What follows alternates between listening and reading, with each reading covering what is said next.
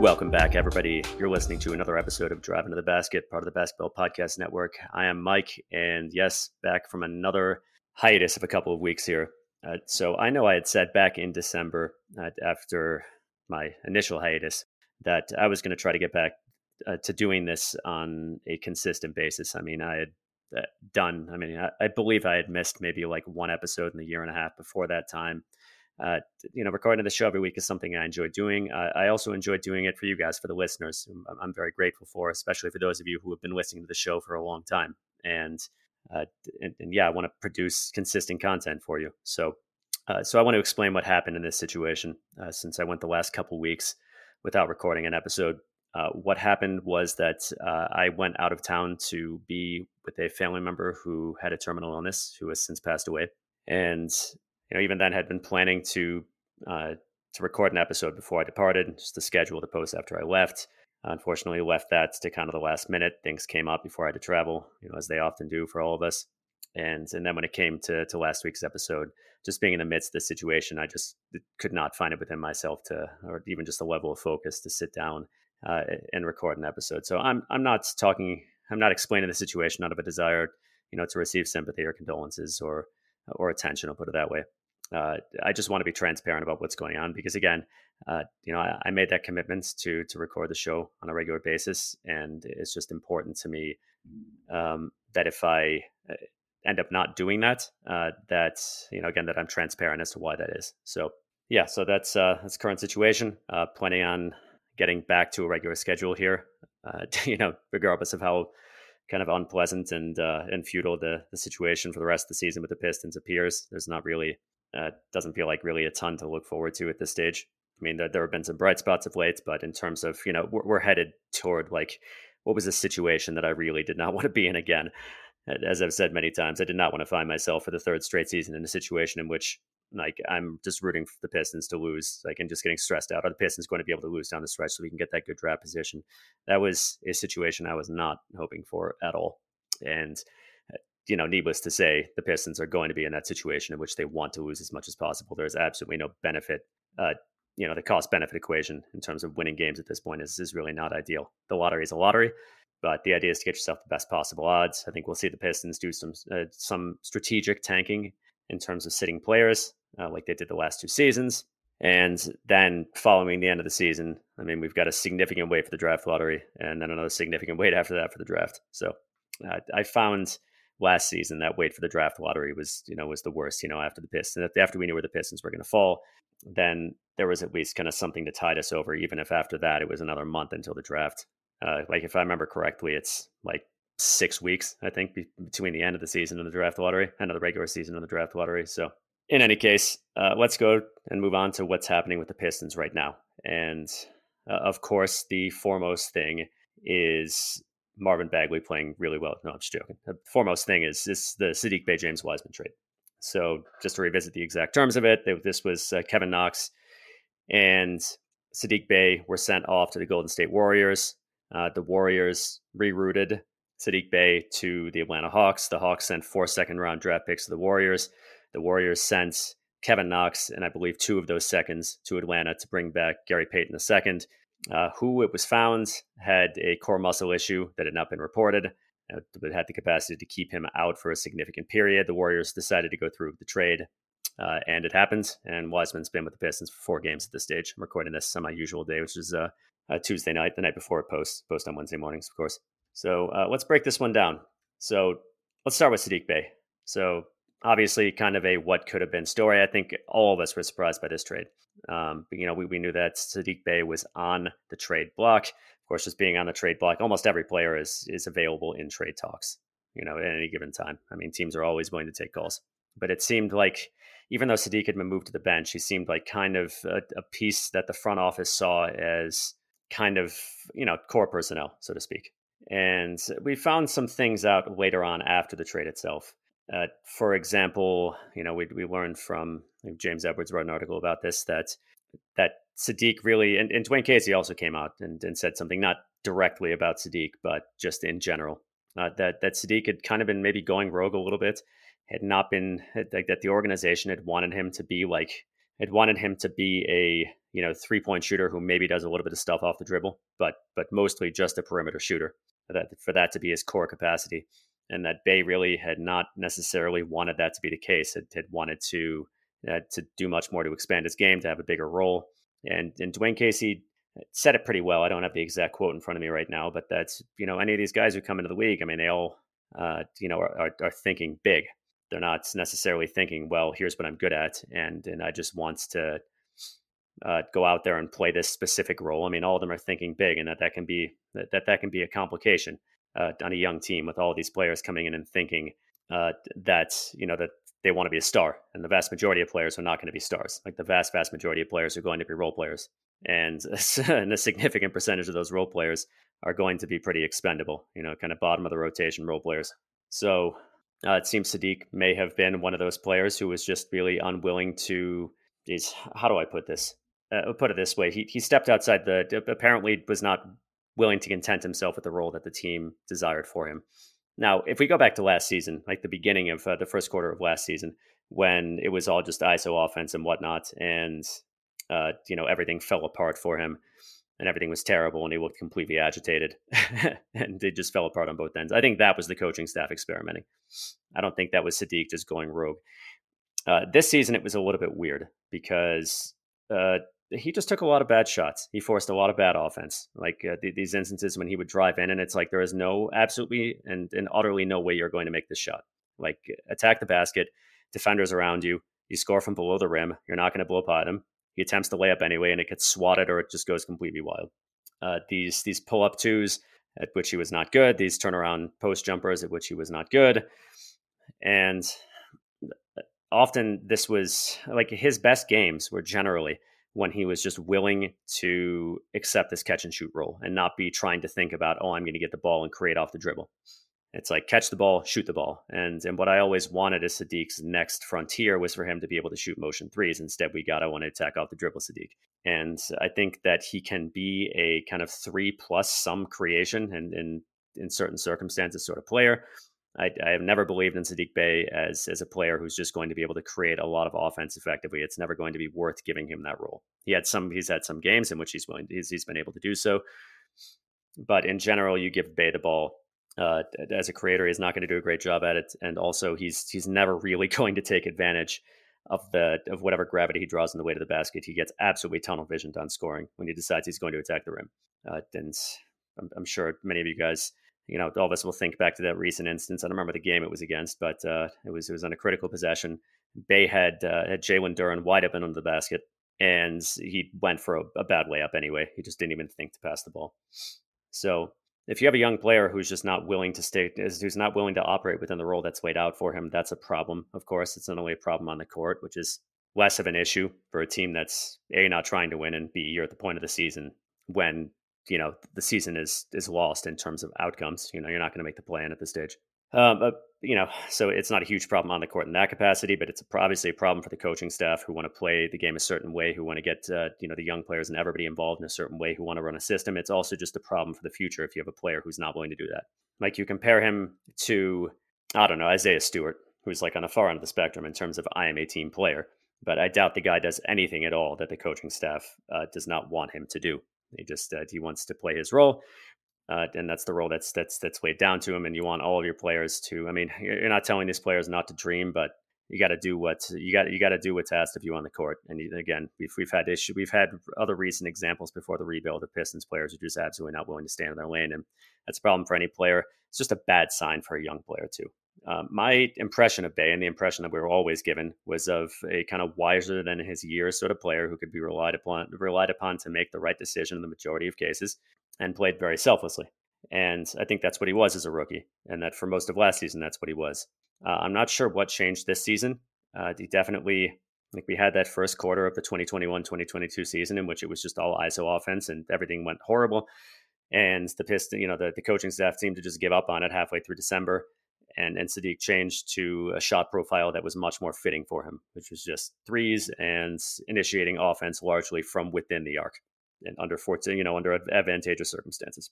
And uh, yeah, this season uh, th- that seemed to be just different. Uh, just that the role that he was playing was different. It was often very just dissonant in terms of the overall, you know, how he operated within the overall offense, how he operated with regard to uh, his strengths. His main strength is three point shooting, and also his defense completely disappeared. Uh, I'm still completely unclear as to what happened on that. He was like a sort of maybe a little bit below average defender as a rookie. He was, I would say, pretty average last season. Uh, you know, dependable enough, respectable enough, serviceable, put it that way. This season, he was absolutely and utterly horrible, like completely just dreadful. I have absolutely no idea, no idea what happened. Was this a shift in his attitude? Was he was just caring much more about offense and defense was not uh, just not on his list of priorities? I mean, who knows? You know, things can go wrong with young players in terms of attitude. Uh, maybe I'm just trying to. I mean, I try never to do this. Obviously, you know, am I trying to make the the evidence fit the circumstances? Who knows? I mean, is it is it possible that just um, he went wrong in terms of his attitude this year? Uh, I, I I don't know. It, it seems like it fits. You know, if, if it's just a player who decided that he just wanted to focus more on his offense and more on trying to be the offensive player that he wanted to be, and and he just devalue defense as a result. It's possible. I doubt we'll ever know for sure. Uh, I don't know what else could possibly have happened because you don't go from being kind of like a decent defender to being an absolute sieve and, and just a horrible liability for no reason. But we don't know. I mean, I, have seen it speculated that he just, you know, put on too much, uh, put on too much muscle mass and just wasn't quick enough anymore. But that doesn't account for just the plethora of of mistakes he made. So as far as you know, what could have been with Bey, and what could have been is not obviously all that important because it didn't happen. But Oh yeah, one thing I missed also contract demands. You know, it came out uh, through I believe it was Jonathan Givony, who's a reliable enough source, that uh, Saddiq was asking for, uh, I think something in the realm of like De'Andre Hunter money, which would have been like uh, you know eighty million dollars over four years, and that he wanted that extension this summer. The Pistons would not have given him that extension this summer because unless he had just dramatically turn things around in the final quarter of the season, it's like okay, well you just had your third season. It was worse than your second season. You uh, you know, we're not really operating within the role that we wanted for you. You know, the, the role that we wanted you to play. Your defense went to absolute, just it became absolutely horrible. And in general, you know, that you did make some strides in terms of the ability, your ability to attack off the dribble. You still weren't, weren't all that good in that. And, and all things considered, you regressed in terms of your effectiveness. You were a significantly worse player than you had been in your sophomore season. We have issues with your attitude at this point. Um, and, and just, you don't, you know couple those two things together with you know we have issues with your ability to follow direction and you regress significantly. Okay this is not a player to whom you necessarily give 80 million dollars so also a factor. So i would imagine it was those two together um, that that led them to move on from Saddiq, and apparently his trade value was not particularly high. Uh, so it is said and just based on the return also. Uh, and we'll talk about wiseman in a little bit of course. So what could have been with saddiq uh, well, I mean, if you had just taken the player he was in his in, in the last three quarters of his sophomore season and just you know maintain that level of defense, uh, and just maintained him doing what he was good at, uh, maybe added some a little bit to his toolbox in terms of ability to attack closeouts and ability to shoot motion threes, and I think there you've got maybe not the starter we you know that that a lot of us hoped he was you know that uh, hoped that he would be you know a starter on a contender but at the very least, a solid bench player, uh, you know, who you can plug into the starting lineup in, in certain circumstances. And I mean, maybe he would have been that starter. Who knows? Uh, so it sucks that that didn't happen. I mean, I think all he really had to do was just continue his trajectory from those final three quarters of season two. Um, I just made it sound like a TV show from the final three quarters of his second season. Um, yeah, you know, Saddiq Bey reality TV. you just got kicked out of the house, voted off the island, whatever you want to call it. So uh, it's a shame that the Pistons didn't get that, but uh, if, if, a lot of this, as was said, just boiled down to his attitude uh, and, and, just just his mental outlook, then you know that's that's just the way the dominoes fall sometimes. But it's definitely disappointing given the player we saw uh, in, in his first two seasons. I'd say I've I have been often frustrated with Bey in the current season, but I'm, I'm disappointed that it ended this way. And I I don't think that uh, I mean, I'm trying to think: is is there any place where the organization has blame in this? I mean, if it's a player who's just unwilling to to to follow the plan, so to speak, and I, I think that for all of Dwane Casey's faults, he, I mean, he's he's a you know he's solid enough as a developmental coach. Uh, he is basically liked by everyone. Um, seems to be a very non-controversial guy who, who just works very well with young players, and none of them have anything but good things to say about him. And I imagine probably Saddiq Bey would have nothing but good things to say about him. He just perhaps uh, he just perhaps didn't listen to the guy. So uh, whatever the case, disappointing end to Saddiq's tenure in Detroit. Uh, and now Uh, yeah, we got 50% of the core four gone. Uh, you remember that core four that Weaver called it from 2020. Of course, uh, Lee being the other departed member of that. Uh, in any case, uh, let's move on to the guy who replaced him. That is James Wiseman from the Golden State Warriors. Of course, the second overall pick in the 2022 draft. About seven foot, 240, seven foot six wingspan. You know, excellent length, uh, just excellent size overall. Good mobility, excellent athleticism. Uh, yeah, let's just let's just go over his his strengths and weaknesses here. So, in terms of coming into the league, uh, this is what. So, no, let me actually preface that Wiseman played a, a very very short time in the NCAA. Uh, he only played three games for Memphis before he was ultimately suspended by the NCAA after an investigation into basically incentives given to him uh, or money given to him uh, for certain things uh, by you know by the program, and uh, he was suspended, I believe, for 12 games. He just decided to leave the program overall. The guy almost undoubtedly knew that he was going to be a you know a, a, top five pick in the in the NBA draft, regardless. Uh, but basically, what this meant is that teams were going into into the draft process with very very little knowledge of Wiseman as you know just very very little data on him. You had data from high school, but high school, I mean, these guys who come in and are going to be first round draft picks in the, in the NBA, especially the guys who are going to be like top ten draft picks. Um, uh, these were like deities amongst boys in high school, like you know even on the AAU level. I mean, anybody who is good enough to get into the NBA is going to be like even even the guys who are good enough to be like just just blue chip prospects in the NCAA are going to be like titans in in high school basketball. And there are plenty of these uh, five star prospects who do not go on to have careers in the NBA. So all we have is three games at Memphis, and and of course that's nowhere near enough to you know there's just a very a big shortfall of data there.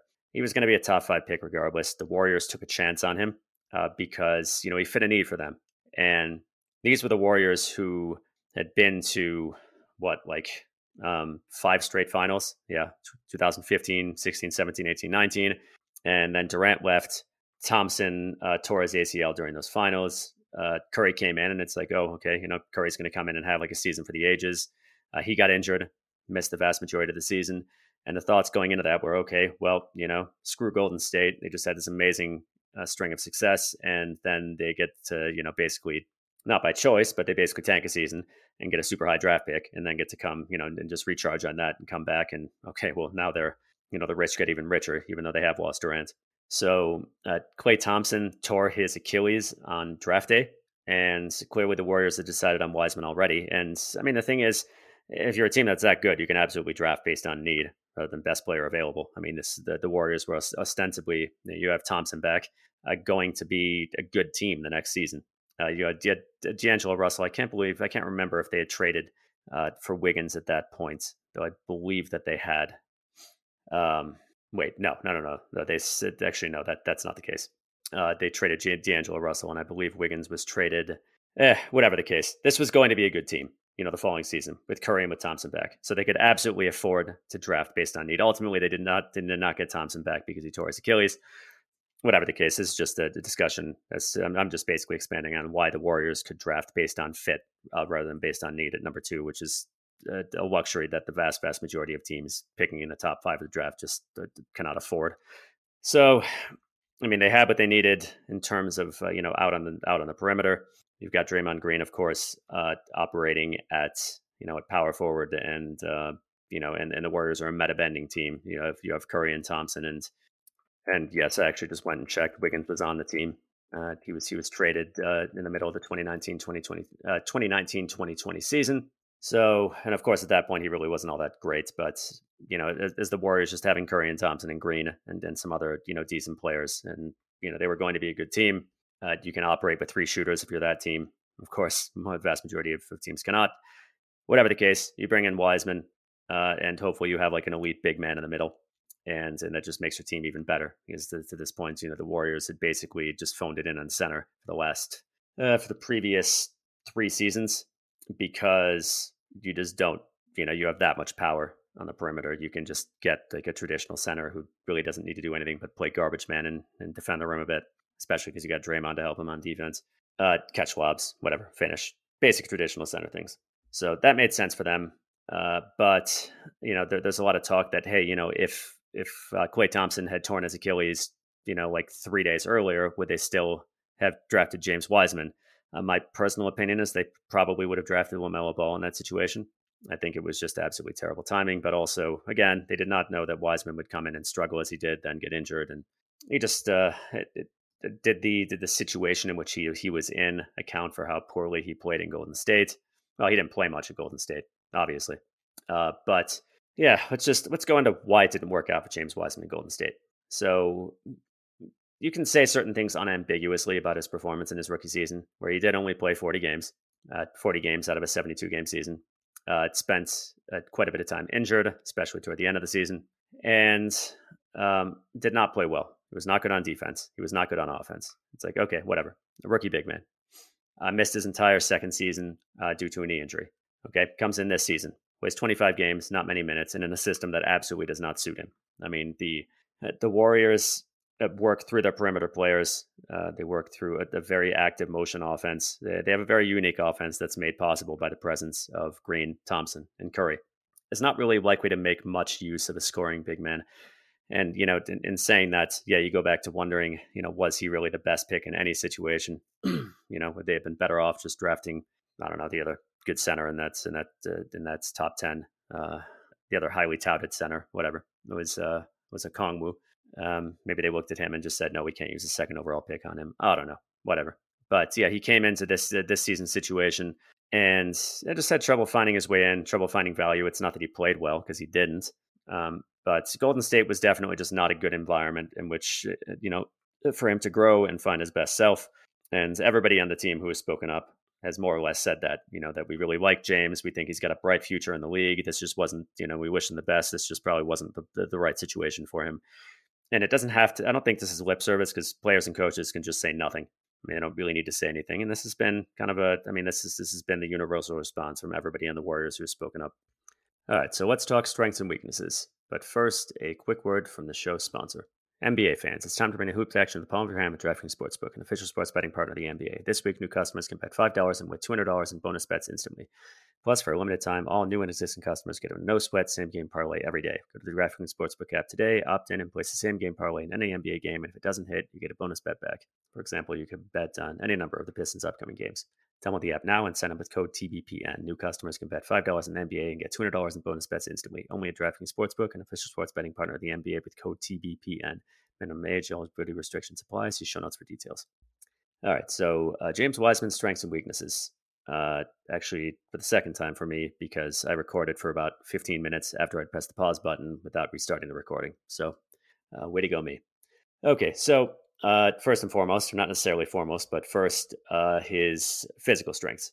You know, beyond just being like actually strong, whatever. Uh, excellent athleticism, very mobile, uh, can absolutely play above the rim. Uh, just uh, gets around very well, moves very well. Whatever. I'm just basically saying good mobility. He's got excellent athleticism for a center. Uh, he's definitely in the upper ranks uh, in terms of that capacity. Uh, excellent size, seven foot, like a, a, fantastic seven foot six wingspan, and strong interior score. just in terms of his ability to create, who knows? But to get him the ball around the basket, he's likely be going to be able to finish at a high percentage. Can catch lobs, uh, can can play a strong presence on the pick and roll. Uh, just in, again in terms of his, his ability to get the ball, which he can do either above the rim or below it. That that length is, is helpful. His his ability to catch the ball is decent enough. Uh, you know, he's he's got decent hands. He's got some potential as a floor spacer, uh, both from mid range uh, and from the three point line. And uh, on defense, he's got good potential just in terms of his physical assets. you know, in, in terms of his IQ, you know, we'll find that out. But uh, he's got the the length to really just do a lot of disruption in the interior, uh, the length to uh, contest shots well, uh, to block shots, and the mobility to position himself in the right place, and uh, you know also the leaping ability to uh, to come in from the weak side and swat shots. So, in terms of his weaknesses, I mean James Wiseman is still very very raw. This is a player who is who has played a total of only 64 games in the NBA. At you know, has averaged only about 18 and a half minutes per game Again, he played 39 games in his rookie season, then got injured, uh, and then uh, you know missed his entire second season. And then this season with the Warriors had, had just gotten very inconsistent minutes. So yeah, he averaged 12 and a half uh, minutes per game with the Warriors this season in 21 games. So uh, the real questions, I mean, I would say his questions are about skill development and IQ, but that's the case with like literally every player. So I'd, I'd say the big question mark for James Wiseman is just in terms of his IQ and decision making on both ends. Like we've uh, we've seen that already in his short time with the Pistons. Like on offense, just in terms of operating within the flow of the offense, being in the right place. You know, being in the right place to cause disruption, being in the right, to, you know, to just cause disruption for the defense, being in the right place to receive a pass. You know, just being being in the right place, uh, just in, in general for his teammates and, and what is required of him. Like I don't remember what game this was, but in one of them, he spent the first half, basically the entire first half of the game, po- uh, posting up, and it's like, dude, that's not helpful. I mean, number one, post offense. Uh, I mean, well, James Wiseman would be one of these rare players who is actually worth giving the giving the ball to in the post on high volume? I know I've said it before on this uh, on this podcast quite a few quite a few times, but it is very very extremely difficult to be to be worthwhile on on volume post offense in the NBA, both because it's just it's two point offense uh, that it's self created two point offense against very difficult NBA defense. So I mean, it, it's hard to hit that efficiency threshold uh, and not only that, it's ball stopping defense, excuse me, ball stopping offense, which means that uh, you're not moving the ball around to, to generate a high percentage opportunity, whether that be, you know, an easy finish under the basket, uh, you know, an open lane to the basket, um, you know, for somebody penetrating from the perimeter uh, or an open three. So you got to be really darn good from the post in order to make that worthwhile on volume. Is James Wiseman that good? I mean, we hope so. Probably not. Uh, whatever the case, if you're just posting up on every possession, you're not. I mean, you're not going to you're just you're not moving around and actually helping and actually helping the offense. Uh, you're just basically begging somebody for an outlet to you know for um you know to pass the ball to you and whatever. It was just annoying to watch. Was did Dwane Casey tell him to go do it? Did Dwane Casey just go out there and say do your thing? Who knows? I doubt that James Wiseman was just going out there and hijacking the offense. Uh, and and he showed some improvement over the recent, you know, in recent games, but that you know, in recent games, he's only been with the Pistons for four games, but that remains a work in progress. On defense, he has been a mess. He's been a complete disaster in, in terms of defending the rim, uh, both in terms of his actual rim defenses and being in position. So, excuse me, he's got strong, as I said, strong defensive potential. It's it's it's the IQ that's going to come into it. You know that that's really going to be uh, that that's really going to be the the deciding factor on defense. And right now, he is very raw. And I don't think it's a matter of system at all. He just often doesn't know where to be and what to do at the NBA level and that's a skill that some players don't develop. For example, Marvin Bagley still has not developed it. So uh, uh, he's just yeah. I'll just come back to this. He's very raw. Uh, he didn't really get much time to develop in, in Golden State, and Golden State was not the right place for him to develop. I mean that that's been that's been pretty much a constant a constant theme again from what what was said uh, by people within the organization. Uh, it was not really a place where he was able to get consistent minutes. Again, it's not only a question of minutes. I mean, he he spent a lot of his time injured, but even when he was healthy. Um, you know, his first season he played, and again he wasn't good, but he played on this, this sort of dysfunctional Golden State roster where basically all the scorers, you know, they're, they're, they had lost Durant and their two other best scorers, Curry and Thompson, were both out. You had Draymond, who was a horrible minus on offense if he's not surrounded by stars um, because he can't score himself and he plays at a perimeter position and, and cannot shoot. And he was just terrible in 2019, 2020 for those reasons and uh, he was just playing in a also on just a Warriors team in general that just had to reinvent itself for the season. Uh, he just he just hasn't had much time in the NBA uh, to develop and refine his game, so he just remains very raw. And it's that decision making, like shooting on offense. Sure, that would be a big thing. Uh, in order to become like a genuinely good player, I think he's going to have to have that shot. Um, but it's decision making on both ends, being in the right place and, and knowing what to do and playing to his strengths on offense just having that defensive acumen and positioning himself properly and using his assets properly and, and just being able to uh, make the right reads and decisions at the NBA level. Uh, that's that's going to decide it for him on defense. And I think honestly, we're going to find on defense that either you know he's he's able to do it pretty well, or that he's absolutely terrible. And uh, I, I don't think James Wiseman is going to is likely to be an in between player in general when it comes to that just that swing factor on the decision making. I think uh, I think Wiseman will ultimately end up to be like an effective, doesn't need to be a star, but like an effective NBA player, you know, the, the, you know, a pretty good, you know, decent center. Uh, excuse me, just a pretty good, I know I keep putting it that way. I'm sorry. I'm recording this for the second time. And I feel like I did it a good, I did a good job the first time, but I wasn't actually recording it uh, because like a dummy, I forgot to press the play button again before I kept talking. I think he will either be an effective NBA player, you know, and, and, and a pretty good big, or that you know we'll, we'll, find that he does have the capacity to that. It's just a question of developing uh, that that awareness, developing that decision making, or we'll find out that he just doesn't have it and he's going to flunk out. So uh, Wiseman altogether, uh, very much a lottery ticket. Um, one that's could uh, that that could pay off. I think could pay off well, uh, or could just amounts to nothing. And I don't think there's going to be much in between. And sure, that's the kind of chance you you know you take as a rebuilding team. It's one of the Pistons have taken quite a few times already.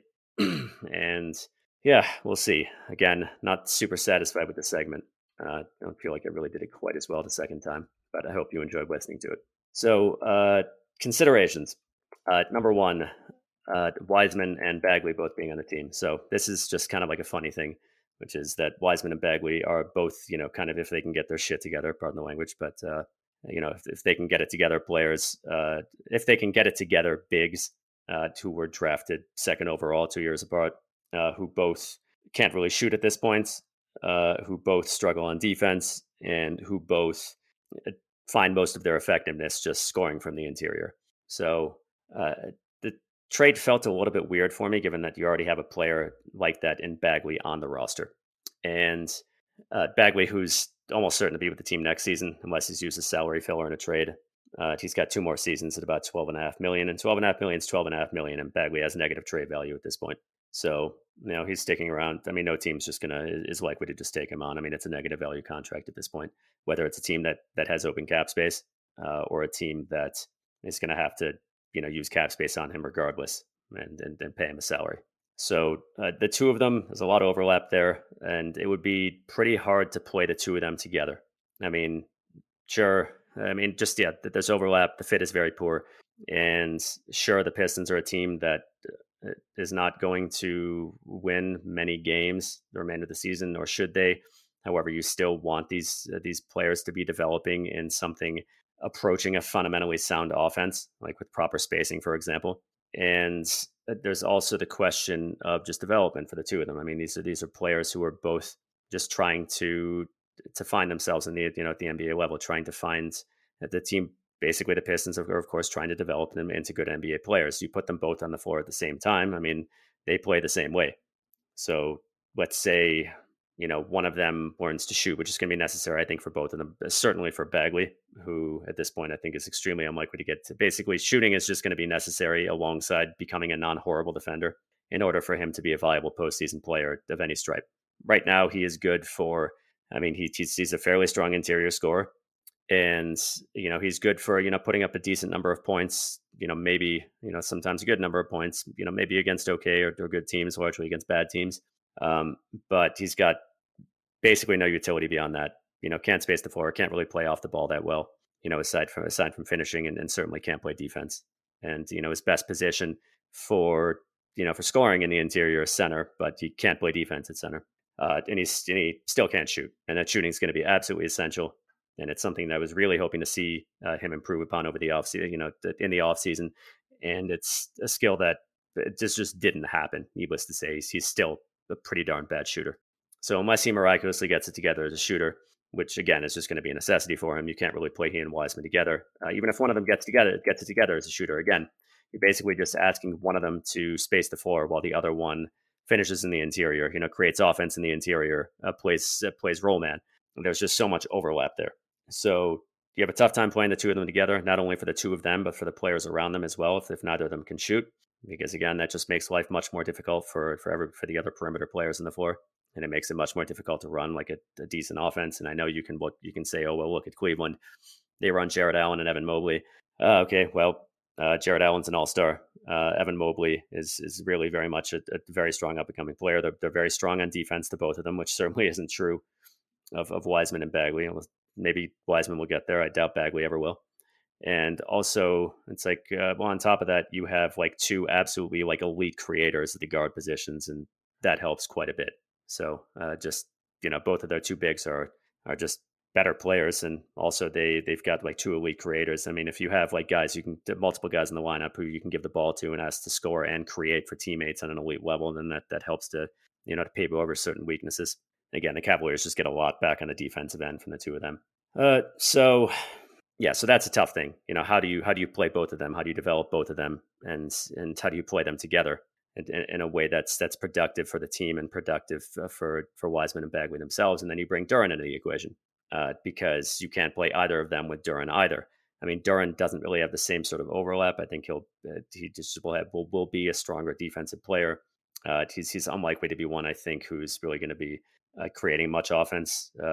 You know, that I think you know we, we see that uh, that Marvin can can do a decent job of that. I think Wiseman will do a decent job of that, not on high volume, but Duren I think is just likely to be a finisher.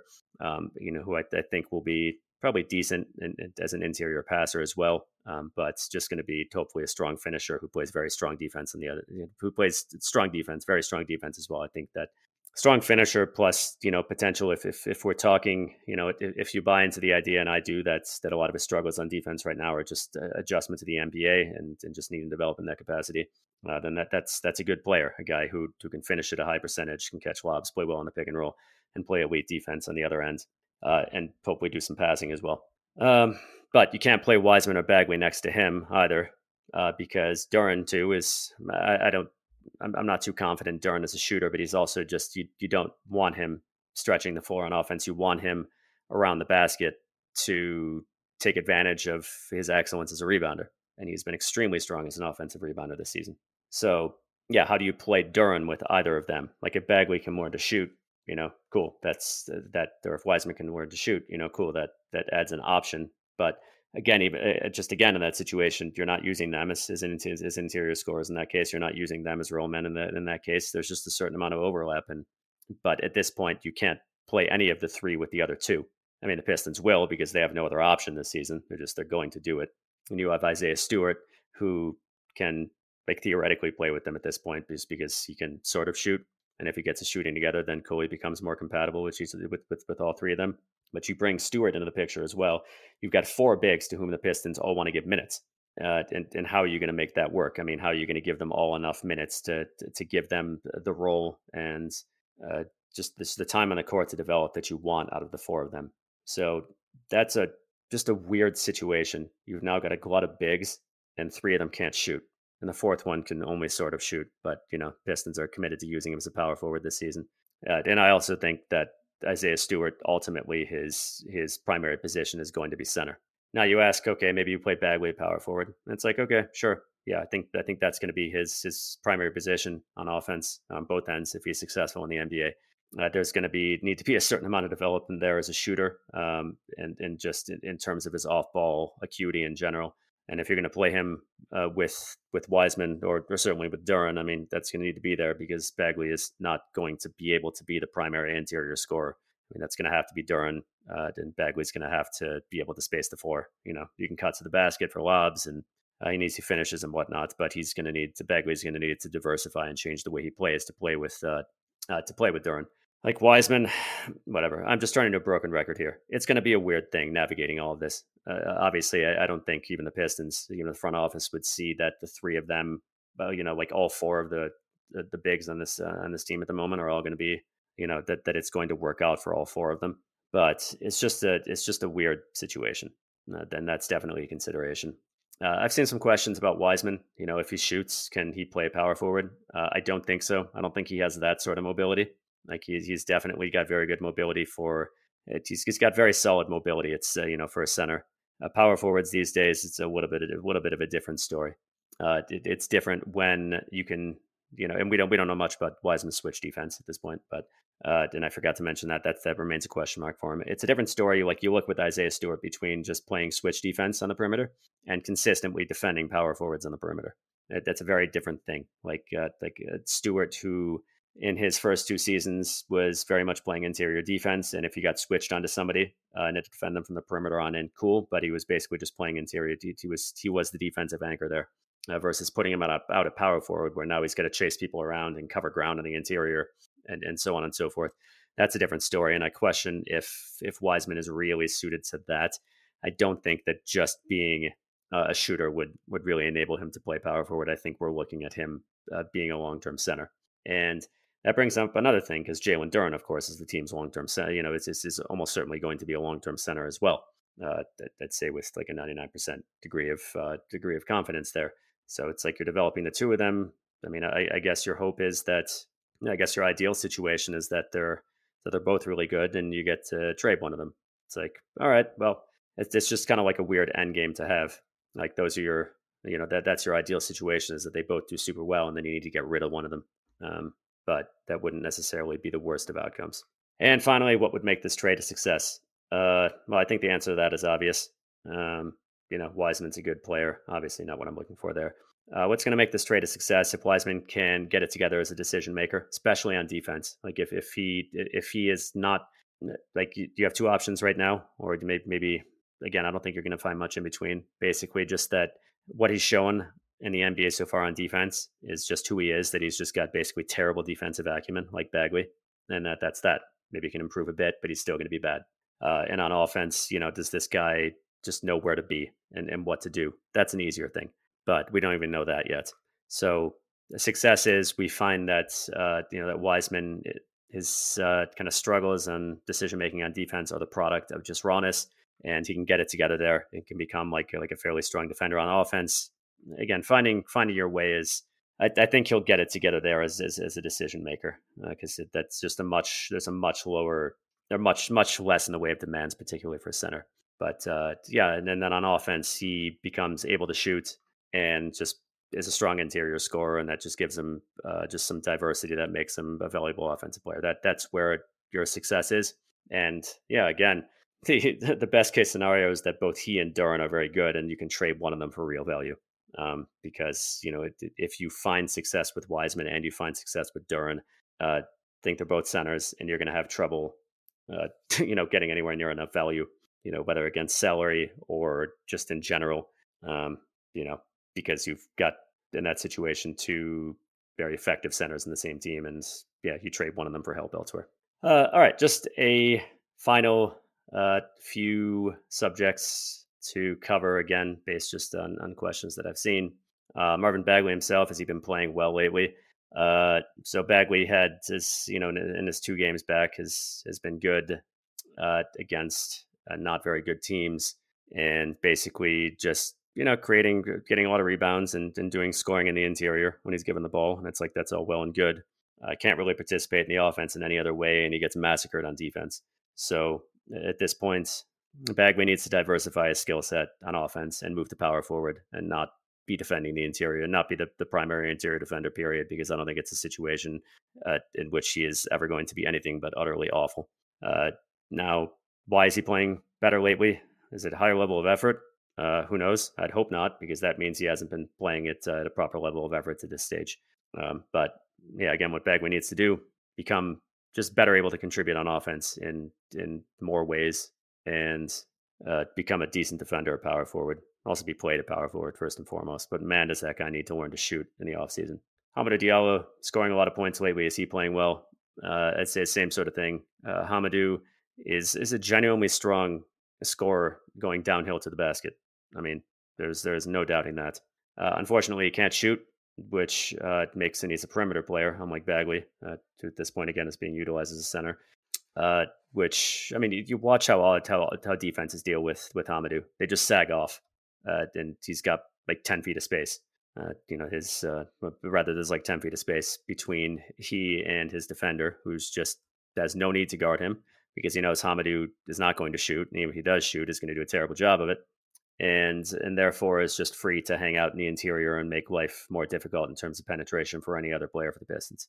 Um, yeah, this is like kind of it, it's it's just another one of these things where you where you look at a stat line and it, it's a lot better than it actually is. Uh, excuse me, it looks a lot better than it actually is because just having him out there at all as a non-floor spacer, you know, who who cannot participate in three-point offense, you know, who cannot space the floor for his teammates and uh, and, and whom defenses are free to basically just ignore. That's a big cost to the offense. And players like that are, you look in the postseason, you won't see a single player like that. I mean, he's, he's unplayable in the postseason.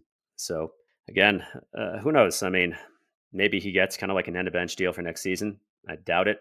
I doubt. Uh, I mean, he's very much in the edge of, edge, edge of the rotation right now for this, one of the worst teams in the league. Will he stick around for that sort of role? Who knows? Please, Hamidou, learn to shoot. You can be a very effective NBA player, and I love watching you play you know, for the most part. Well, do I love watching you play? Um, I love watching certain things about you out in the court. Put it that way. And uh, you know, Hamidou with the three point shot, very solid, but you know, very solid NBA scorer.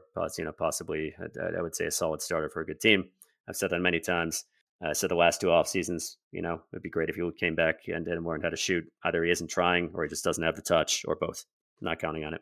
And finally, at this point, uh, this is the third season in a row in which you're tanking. Uh, do you you know, do, do wins have any positive impact at this stage? Uh, again, we come back to this notion of a winning culture, you know, and of you know teams can get better by winning. This team does not have enough talent to win in any substantive fashion. I know you could say, oh, wins would be good for player development, and, you know, and losing constantly obviously is is tough on players.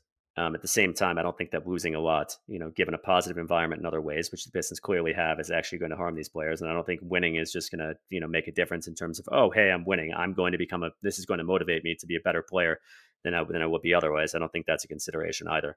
Winning culture is a myth. It's a myth that Tom Gores uh, immersed himself in for his first, what was it, like um, eight and a half seasons with the team, where he said, no, we're not rebuilding all we need to do is start winning, you know, build a winning culture, make the playoffs, and then, you know, we'll become better as a result. You know, just we build that winning culture and we build this momentum, and and you know, and, and then we're going to become a good team.